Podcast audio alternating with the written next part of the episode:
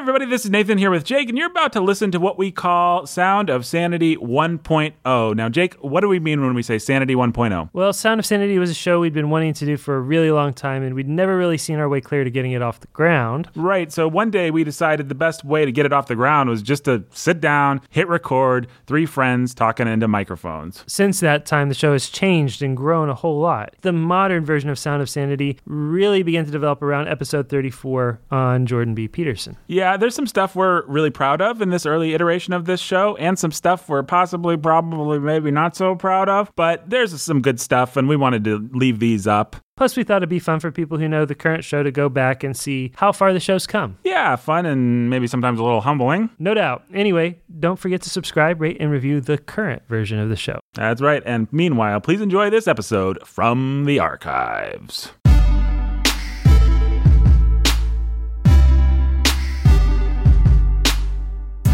You are now listening to The Sound of Sanity. This sound will continue for the duration of the program.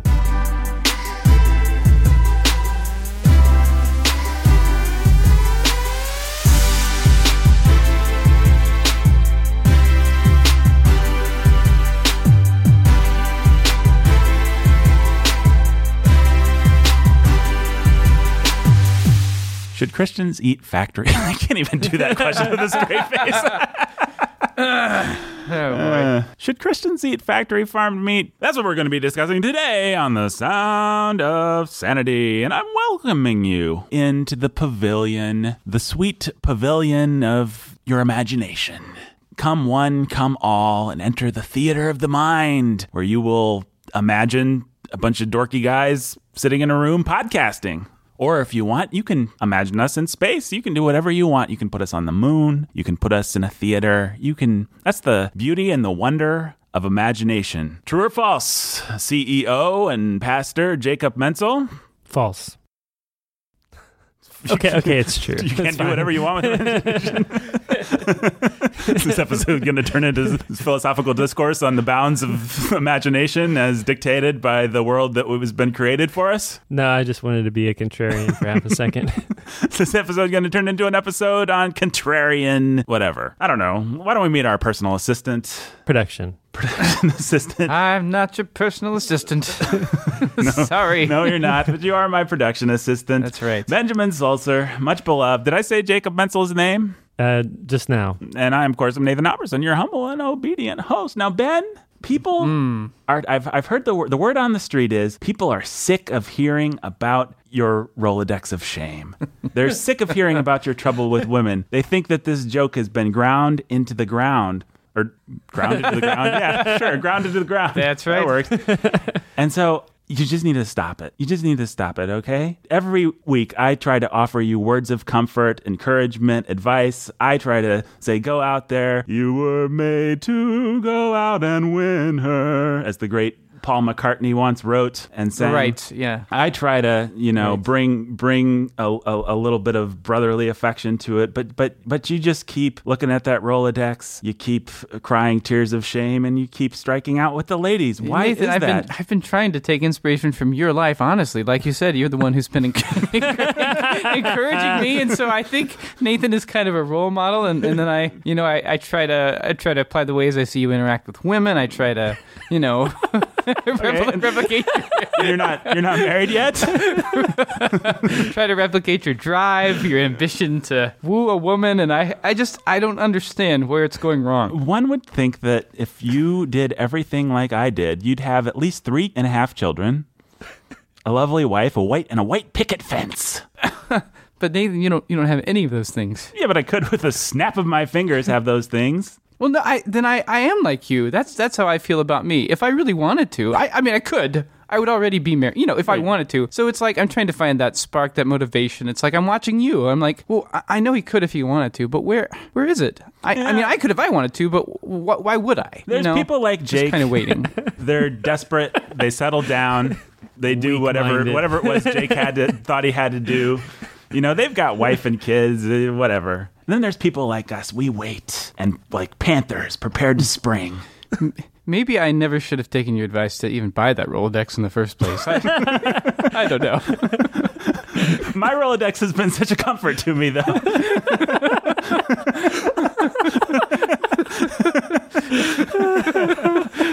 Uh, Jake, maybe you and I could talk after the show. maybe I need a new mentor for my romantic life. Uh, well, that's as bad a segue as any to the topic that we're uh, going to discuss today. Uh, guys, we like to have fun at the top of the show. If there's one thing that we like to do. All right, today, this is a very special episode. What's wrong with you guys? Folks, this is a very special episode. Couldn't be more excited because today, a lot of times, I'll bare my soul for you. Jake will bare his soul for you. But today, the soul bearing is going to be taken by our good friend Benjamin Sulser for the hmm. first time. Sanity first. Benjamin Sulser is going to be Wow. bearing his soul and talking about what makes him feel insane lately in his hmm. Christian walk. That's right, Nathan. So, do tell, Ben, what have you felt insane about lately, my friend? Well, one thing is the industrialized slaughter of the animals that we just we just eat them. there we eat them every day. So you just buy that Tyson chicken from good old Kroger or wherever it is you shop, and off you go. And you never give a thought to the uh, you know millions of poor chickens crowded together in giant farmhouses with oversized breasts stumbling in their own poop. Um, yeah, yeah. I mean, I've seen like I've actually seen like a few video clips of this kind of thing, and it is disgusting. And I was disgusted, and then I thought I don't really want to have to think about how that should affect my choices at Kroger because I like to eat chicken for a dollar eighty nine a pound. That's kind of how I roll. Bachelor, I like budget things like that, you know, like shopping at Aldi maybe. I have one friend in particular who will bring that up and say, you know, you why don't you Christians, why don't you guys care about this, all the suffering of these animals? Is this guy not a Christian? No, he's not a Christian. He's interested in Christianity. He's searching, but no, he's not a Christian at this point. And this is something he brings up sometimes as a defeater.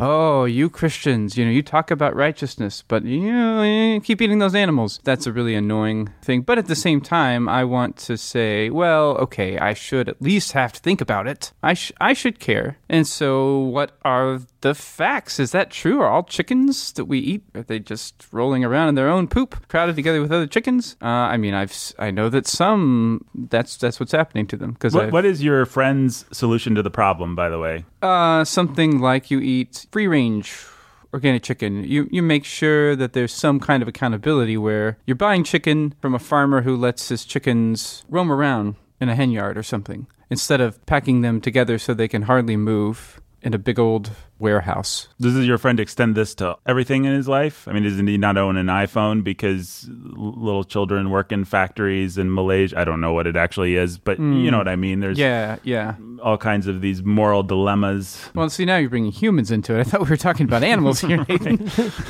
oh, no, that that's wow. That brings up a good point. Yeah, I don't, I don't know that he does. I bet he thinks about that kind of thing: exploitation of children in third world countries or underpaid factory workers slaving away over Nikes. But he was he just brought up meat. I haven't asked him about that stuff. That's also the kind of stuff I don't think about either. No, I remember me and Jake one time where we were location scouting for a My Soul Among Lions shoot. What were we doing? We were we were trying to find. I don't remember what the context was exactly, but we wanted to shoot a video in a in a really nice setting, uh, preferably kind of like a liturgical. So we wanted some stained glass. We wanted uh, our church, uh, the, our church house that we currently meet in does not have nice stained glass and stuff like that. You know, it wouldn't be good for this kind of whatever it was we were trying to do. So we were going some different churches in town. I think just like hitting up some stuff downtown. Yeah, I wish I could remember what it was. For. It was for Corey. It was, it for Corey or for Refuge? One of the two. It was for I think it was for Corey. Okay.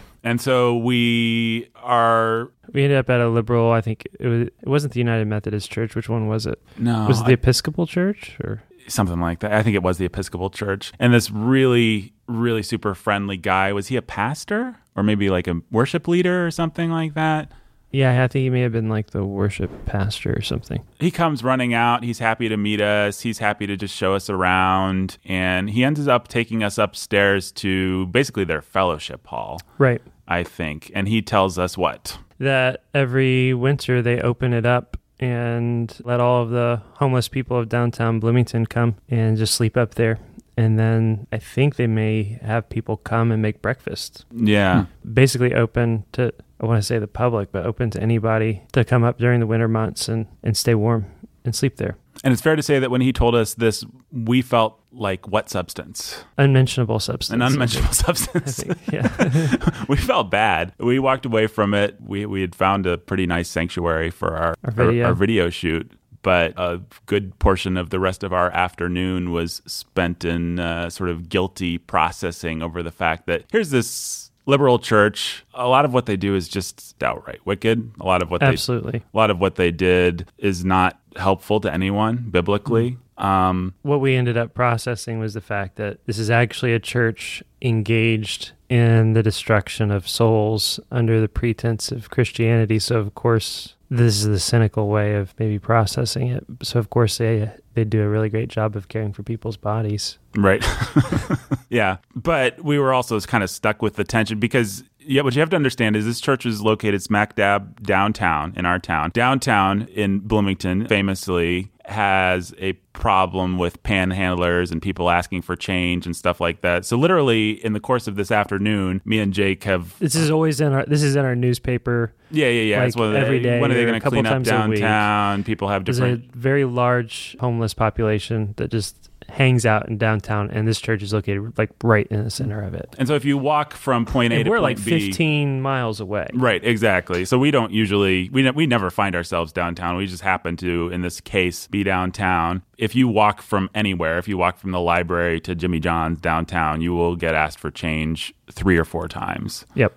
At this on this particular day, I think we were probably accosted a number of times. So you already kind of have that weird feeling of, uh, should I should I help this person? Are they just going to go buy drugs or you know you already have to Yeah. deal with all that so we've already probably brushed by three or four homeless people asking for change we're already feeling that tension which i always feel acutely of you know is it my christian duty to help this person you know john piper has the famous thing what's john piper's famous thing Uh, his famous. I was actually present in the congregation for this moment, as it turns out. His famous thing is when you get to heaven, God's not going to pat you on the back and say, "Good job, nobody fooled you," or something like that. right And so, what he's advocating is is erring on the side of generosity. Right. And I don't err on the side of generosity. I just don't. Most pe- most people in my circle tend to be the kinds of people who, who will give you speeches about and I've given my share about that guy that's holding the sign on the side of the road. He probably makes such and such an amount and we've all seen the news stories about the people that live in a penthouse and dress in rags and all that. So I always feel that tension. So this very day we've been accosted by a number of people for change and stuff like that. Probably haven't get given any. I generally, if this is any kind of an excuse, I usually don't carry any cash or change on me. I use plastic because it's the year 2017. Yeah, and I'm always, and again, maybe cynically armed with. You know, I remember we had a, a single black mom in our church who was going back to school to try to uh, improve her ability to provide for her boys. You know, she gets off the bus and she's immediately accosted by these grown, able bodied men asking her for money. That's the kind of thing I don't have patience for, you know.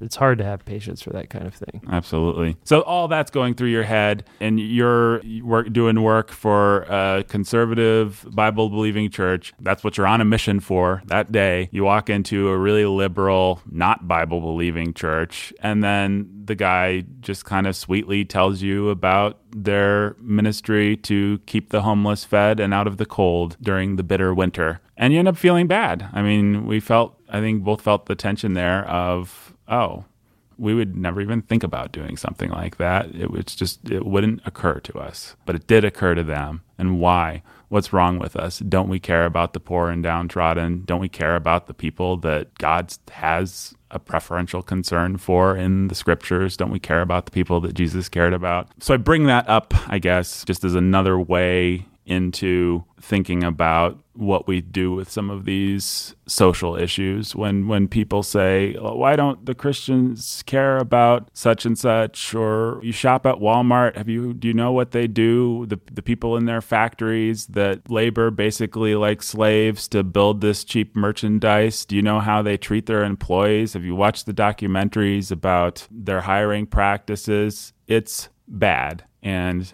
don't you care? And I think the only way we're going to move forward in this discussion is if we start by saying Walmart does do that. Chickens are mistreated. Does anybody want to argue that chickens aren't mistreated, that Walmart employees and the people that labor in the factories in third world countries aren't mistreated, that there wasn't blood spilt and tears shed for your iPhone? Does anybody now does anybody want to say that that's in fact not the case? I myself do not. Mm, I haven't read about it. Speaking for myself, I mean, I've read about similar things, but I, I mean, I. For which one? I don't know. Just I, I just have a vague idea from this and that piece I've read, like that that's how we get our stuff in Right. America. So um, I don't know. Well, I have watched some of the documentaries on things on Walmart. I've seen thing on things on factory-owned food, and they are, I would say, sobering. The liberals that say, "Why don't you care about this stuff?" I'd, I'd grant them. Why don't you care about that stuff? I'd grant them that we can argue this or that thing. What we can't argue is the holiness and perfection of American industry and capitalism. I mean, we just, I don't hmm. think we can. I don't know that that's a, are those bold words? I don't think those are bold Well, words. my only hesitation with just full on agreeing with you is that I don't know enough.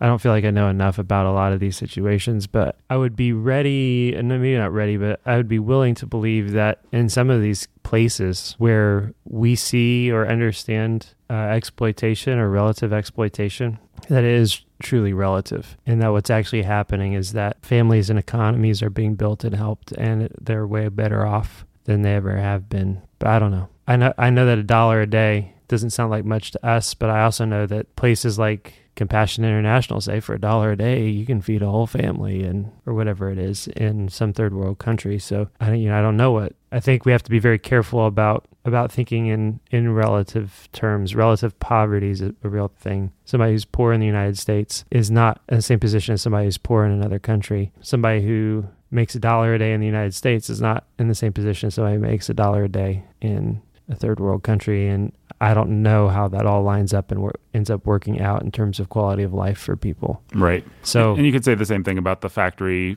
farmed chickens. Okay, not the best conditions for chickens, but if a single mom with two kids can eat some Tyson chicken and it can be cheap, then it's not nothing. it's not nothing. I mean, if you're creating an economy where some chickens are in pain in order to help people, then I'm not going to feel bad about that. Eh, But then, yeah, you know, you are in danger. Like, you know, the devil's advocate alarm goes off, and then you say, well, that's a pretty slippery slope. That's ends justify the means territory. Right. Mhm. And Yeah. and it's a place to be cautious and careful because um, God does talk about those who mistreat their beasts, and it's a mark of righteousness that uh, the righteous man cares for his sheep and his cows, and otherwise, Jesus being the good shepherd is meaningless. Right. It is The a good res- shepherd who goes after the one sheep is meaningless. You probably, our listeners, know about Temple Grandin. Maybe you saw the HBO movie about the Temple Grandin is still alive.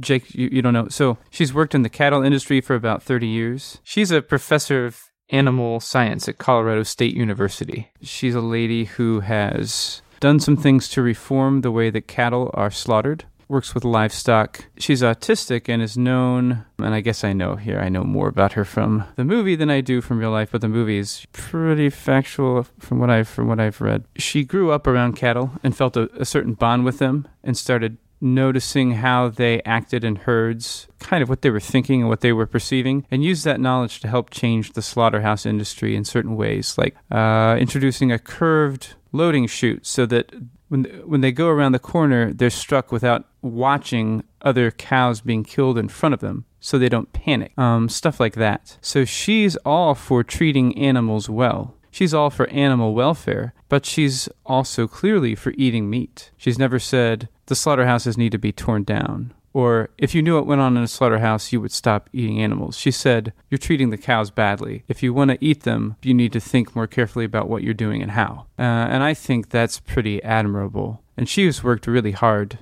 to see changes introduced. Then they're practical changes. They're like, let's do the industry differently. Let's invent different technology for this. Let's think about are you actually treating the animals well in these ways? Yeah, and I think those are good places to be, and I think that's a pretty Christian Absolutely. way of thinking because the fact is we don't want single moms to not be able to buy chicken for a buck eighty a pound or whatever you said it. it Yeah. I don't know if Whatever it's like Tyson's going for right now. whoever you said you, whoever you said it is. Let's not become vegans and let's not become hipster agrarian types who who make chicken something that has gone from being something we can provide because of our e- economy we can provide meat and protein to, to single moms and to bachelors and to large families um, with low single incomes. There, there's something that we've lost when you raise animals and uh, you care for them yourself and then you have to slaughter them yourself then there's a respect that you have for life in general. Maybe you take it maybe less for granted the, the meat that you eat, but Mhm. I've never met a, a farmer who is too sentimental, and I have farmers in my family who are too sentimental about the cows or the chickens or the rabbits that they that they keep. They treat them well, they care for them, and then they kill them and they eat them, and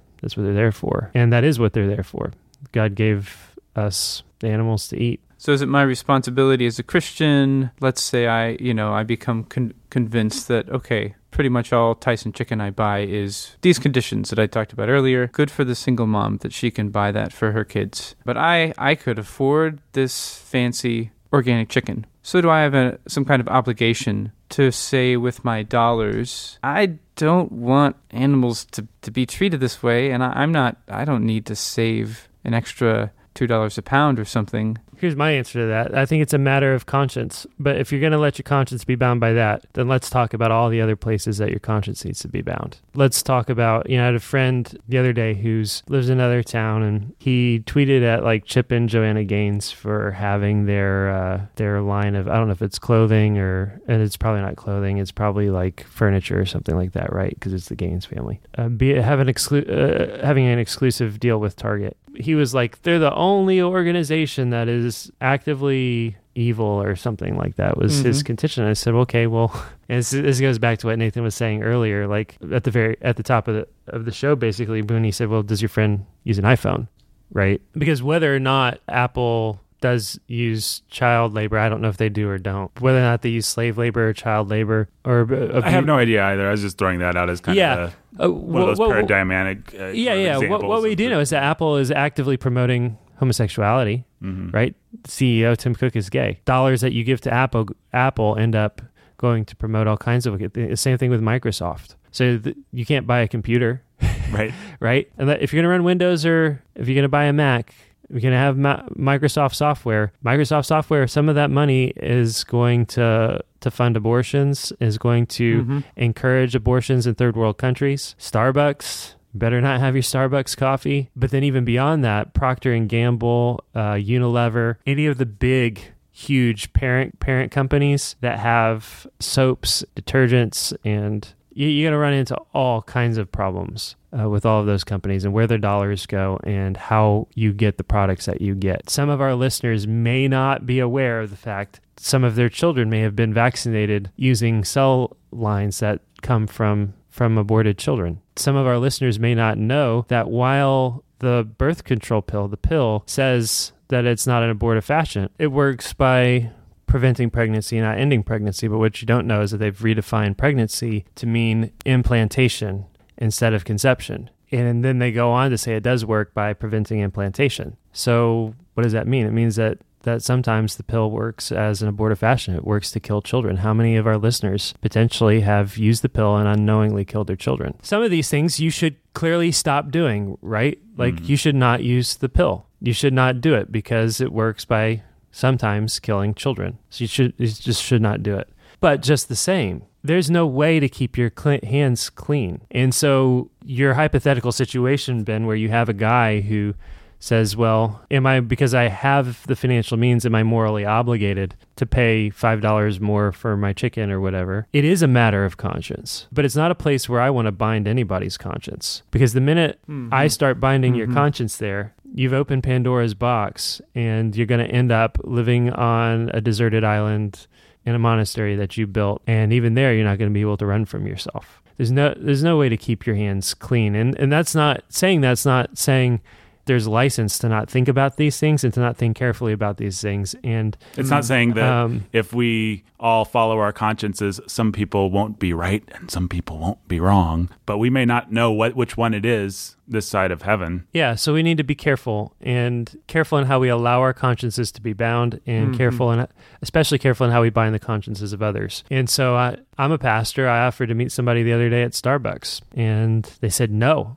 I would never give my money to that evil organization. So I said, oh, okay, that's fine. We can meet wherever you want to meet. I'm not going to stop drinking Starbucks coffee because, yeah, does some of my money that goes to Starbucks is that going to be used for evil? Yeah. I'm also going to have to pay my taxes. Mm-hmm. And some of that money is going to be used for evil. And you know what? When Jesus said, render unto Caesar what is Caesar's, told Peter to find the coin in the fish's mouth. That Under under this brutal monarchy that has wiped out civilizations in its own advancement, that crucifies people in the most barbarous way for crimes that don't deserve them, render unto these bloodthirsty prefects. I mean, whoa, like what's theirs? some of that money, Mhm. guess what, went to evil things. Sure. And yeah, we have to do certain things to get along in this world. And that means uh, we don't get through it with our hands being perfectly clean of everything we do, everything we do, everything we buy, everything we give money to, going to righteous and perfect causes. Here's here's a here's a fact. Okay, here's a reality, and I live with this reality. The people of our church give money to our church, and some of that money goes to support me financially. And then I use some of that money for evil purposes because I'm a sinner. Mm-hmm. You gonna stop tithing? Boom. Now, this is somebody's going to take what I'm saying and say, "Great, I can do whatever I want," and Uh, not yeah, think about where my money goes. People that are going to be well. like, "Oh, it's complicated," and you say we have Christian freedom, so yay, liberty! I may sin more, that uh, grace may abound. Yay! Those people are dumb. Yeah, No, you have to be think carefully about those things, these things, and you have to have a conscience, and always let your conscience be your guide. But um, So- and, and and work to have your conscience shaped and formed by Scripture. Right. And I think there are Right. scriptural precedents. Render unto Caesar what is Caesar's, one. Another verse we've kind of been dancing around, which I just pulled up here. Uh, Paul writing to the Corinthians, pretty famous passage for this kind of stuff. I wrote you in my letter not to associate with sexually immoral people, not at all meaning the sexually immoral of this world, or the greedy and swindlers, or our idol. Ugh. Thanks, coffee, or idolaters, since then you would need to go out of the world. But now I am writing to you not to associate with anyone who bears the name of brother if he is guilty of sexual immorality or greed, or is an idolater, reviler, drunkard, or swindler, not even to eat with such a one. So I think how you apply that principle is hmm. difficult and takes some thought, but it's a good principle. If your friend owns a farm and he's a Christian and he's mistreating his animals, mm-hmm. then you rebuke him. Duh. Right. Yeah. If your friend sure. eats Tyson chicken because to not eat Tyson's chicken for him would mean getting a rocket ship and going to Mars, that might be a different story. Yeah, yeah. Well, another good scripture would be Romans fourteen twenty three. He who doubts is condemned if he eats, because his eating is not from faith, and whatever is not from faith is sin. So, I mean, that's kind of that's just what you guys are already saying. Work out what's in your conscience. You have to deal with these things before God, um, And then live by faith. and then live by faith. Yeah. It's not, and I know that it's not all that dissimilar in some ways from the question of, of meat sacrifice to idols. It, Hmm. It's really not meat sacrifice. So if you in the ancient world, if you're going to eat meat, it was going to be butchered by and large in some kind of ritual, idolatrous sacrificial rite. Hmm. So it came from intrinsically immoral circumstances. The Circumstances surrounded by prostitution, and sexual Prostitution. immo- immorality, uh, and uh, ch- maybe maybe child prostitution, very wicked circumstances surrounding the production and readiness of this, the the availability of this meat to you. Mm-hmm. The Apostle Paul says, Eat what's in the meat market without raising a question of conscience, unless you know. unless it bothers your conscience, Right. Right. don't. right. Right. I think that's a, that's a profound, a profoundly liberating thing, and a profound statement. I think about the wickedness of this world and the grace of God given to us to find our way through it, to navigate our way through it by faith. Right. It's always an encouragement to me to think about the stories of heroes of the faith who had to navigate these same same things, particularly in the Old Testament. I mean, you have Daniel who works for a succession of wicked, idolatrous, promiscuous, whatever kings and he holds his own. He's faithful to God. He doesn't eat the delicacies and the enticements of the king. He doesn't pray to, you know, uh, the Shadrach, Meshach, and Abednego don't bow before the idol. Daniel gets thrown in the lion's dens because he still prays. So he holds the course steady, but he also doesn't say, "Well, sorry, wicked king, I'm uh, not going to be one of your dudes because uh, Can't help you know, serve you because you you're wicked and you yeah, he's intent. willing to take steps of faith within the practical realities of or David when he goes and lives with that Philistine guy who ends up thinking that David's just like the coolest guy and David's kind of tricking him and stuff. There Mm-hmm. are these tricky places where people have to live faithfully in cultures that, that are wicked. I don't I don't want to say the answers aren't black and white because that makes it sound like there are no answers, but I think in order to find the black and white within what looks like a sea of gray, you have to have work. You have to use discernment, you know. Mm-hmm. You have to make real hard decisions, sometimes be wrong, be willing to be rebuked by your friends and brothers and pastors and fathers and repent of things. And it's just going to take more work than a simple yes or no in a lot of cases. Sorry, I'm trying to find. Was it Naaman? Naaman who takes the earth back with him to Assyria. So another example of this in, in the Old Testament, uh, I think a really great one is Naaman the leper. He goes to Israel. He goes to the king. The king sort of panics. Elisha says, "Send him to me. Go dip in the river." He gets cured of his leprosy, and Naaman says to him, "I know that the Lord is God. Let me take some earth back with mm-hmm. me. I will never sacrifice again in the temples." But this is what he says: "Please let me, your servant, be given as much earth as a pair of mules can carry, for your servant will never again make burnt offerings and sacrifices to any other god but the Lord. But may the Lord forgive your servant for this one thing: when my master enters the temple of Rimmon to bow down, and he is leaning on my arm, and I have to bow there also. When I bow down in the temple of Rimmon, may the Lord forgive your servant for this. Go in peace, Elisha said. So here's a man. He's come to be healed by the Lord, and the Lord's prophet heals him. He says, I know there's no God but the Lord now. I will never offer a sacrifice to another, but but I have a job and I have a master, and that means bowing down in a pagan temple. May God forgive me for doing this and serving my master. And Elisha says, Go in peace. Go in peace. That's a lot of, I think, what the Christian life in a pagan culture looks like. Israel didn't have or should not have had that that problem, but you know, he was a Syrian and he did. Hmm. And God had had mercy on him. And his solution is creative. I mean, it just here's my situation. What am I gonna? Uh, I think I'll take some dirt back. That seems to help.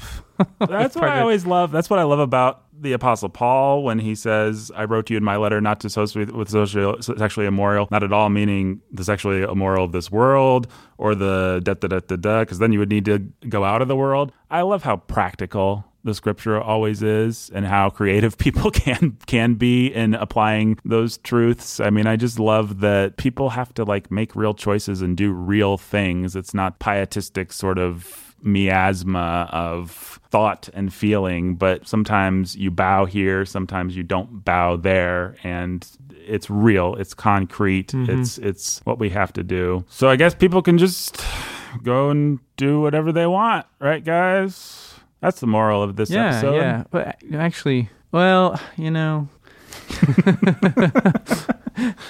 Then once they say no, actually, actually, I mean, all the biblical principles that we're talking about so far have to do with the difficulty of making godly decisions, and that's that's the idea. You've got to make godly decisions. Hey, if your conscience doesn't let you buy Tyson chicken because you know that chickens have a pretty bad life in Tyson's warehouses or their contractors' warehouses, then guess what? You're not free in your conscience to eat Tyson chicken. Sorry for you, it's going to be sin. Even though we can't bind everyone's consciences and say, hey, this sh- uh, sound of sanity uh, decrees that Christians who eat Tyson chicken shall be held guilty.